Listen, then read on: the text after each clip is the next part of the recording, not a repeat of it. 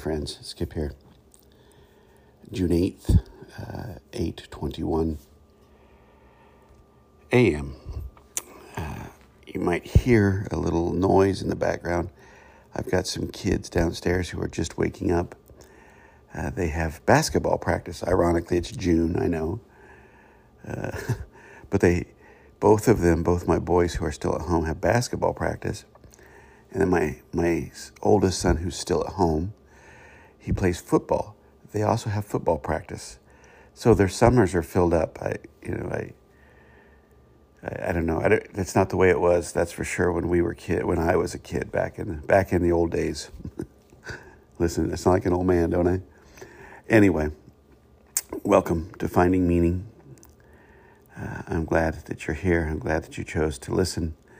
And I hope that you can take something from what I'm about to say.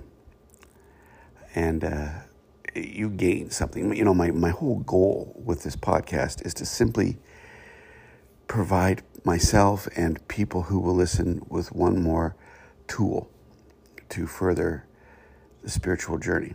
It's that simple. Uh, where it goes from there, who knows? Maybe nowhere else. It doesn't matter. Uh, but that's sort of the goal here is to help equip you to ask the right questions about finding your own meaning because I'm convinced that happens on an individual basis. Uh, one can only experience transcendent love, transcendent truth uh, individually, and so therefore that's where the work has to be done. So I want to talk about that feeling that we all have that there's more. I, have worked with human beings in, in many capacities in, you know, the 40 whatever years I've been a working person. Uh, and I've met lots of great people. I've met lots of not so great people. but one thing I think that everyone had in common was this sort of nagging feeling within them that there's something more to the experience of being human than we are experiencing. There's something more. And I think that identifying that excuse me, may be the fundamental starting block. I'm going to go to my room here.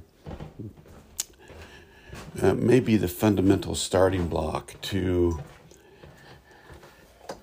the spiritual journey. Because we all live with that notion that there, there should be more. And, and here's what happens most people, a lot of people, will have that feeling and live their whole life with that feeling and then just throw up their hands and say, eh, you know, there really wasn't more to life. It's just what it was, right? And, and for the most part, uh, people will see life as uh, or through the lens of success or failure, or good or bad that that we're given. I mean, what else are we supposed to do, right? The world has taught us how to perceive life, and that's how we measure it, that's how we understand it. But I think, and hopefully this is true for you, I think it's true for me, and, and it's true for me because of life circumstances, my life circumstances, my choices, and the ability to think beyond what those choices mean or, or to think about what those choices can mean spiritually have brought me to this place. And I th- I'm hoping that's true for you also. That we realize that that feeling is actually a very deep intuitive nudging towards who we truly are. That we believe there's something more, we feel there's something more, we feel that there must be something more to living this life than than there is. And the reason we feel that is because there is. there is. Uh, there is more because there's more to us than what the world has taught us, what the world expects of us, and what the world demands from us. The reason we live with that feeling that there's more, simply put, my friends, is because there is more.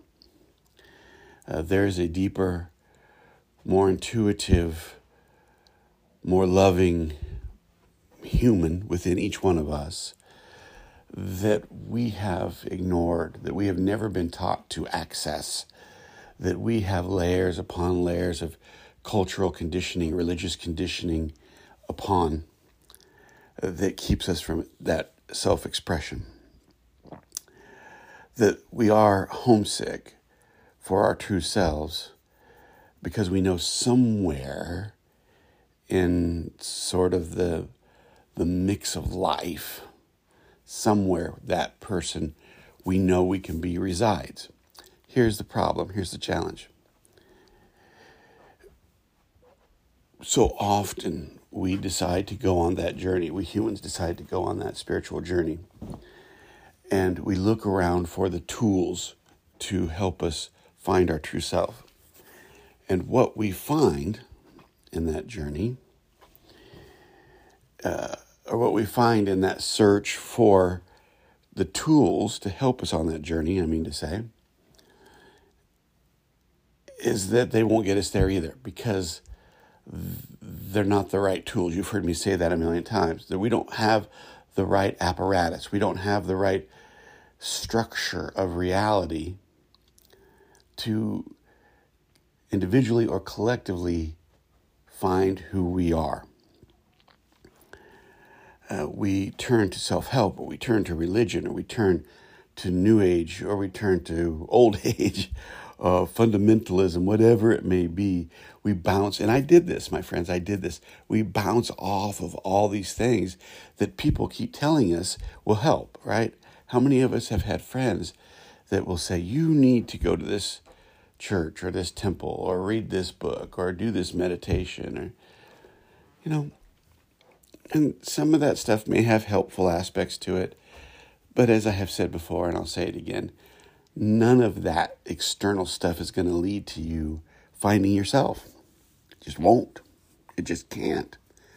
Doesn't mean it's bad. Doesn't mean it's good. It means that the things that we have put in our way to lead us to who we are can't lead us to who we are. And then we scratch our head and we go, oh, uh, why didn't this work? Or, or why have I checked off all these boxes? You know, I've got the right religion, I've got the right, uh, you know, physical well-being. I've got, the, you know, you check off all these boxes, which is what we're trained to do. We're trained to check off boxes, and then we end up with that feeling that we're just not quite there.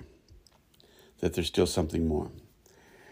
Uh, we live out of the if I could just syndrome, if I could just lose this weight, if I could just find this job, if I could just find the right religion. The problem with that is that all of those things can't lead you to where you need to go. That where we have to go is within us. Now, there may be things we can put in our life that encourage that. There may be things in our life that can interfere with that quest. God knows I did that enough. But none of these things will lead inward. They just won't. They won't lead to that very sacred center of who we are, that very loving being that we're created to be, that original being that we were born as, who saw things through the lens of, of love and peace and joy. You know, a baby has no enemies, my friends. A baby is not prejudice. A baby only knows, you know, love and the expression of that love until it starts to learn how to be prejudiced or how to be negative or how to be addicted or how to be, you know, the things that the world can offer.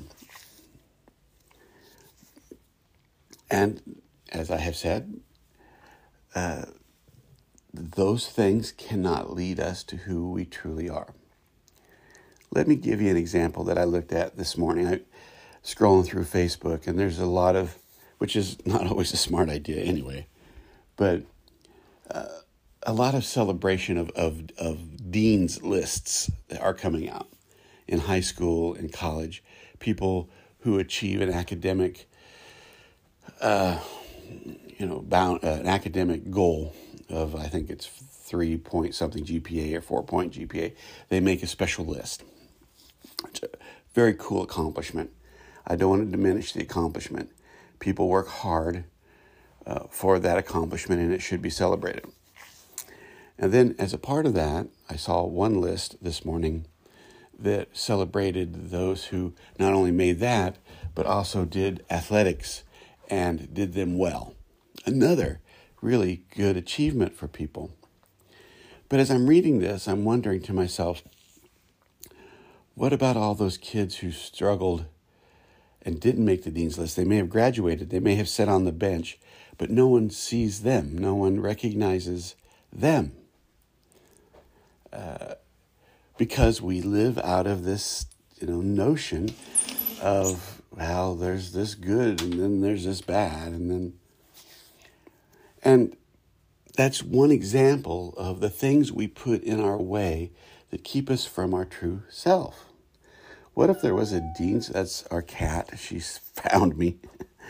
What if there was a dean's list for kindness right or what if there was no dean's list at all and we just celebrated everyone for their, their effort?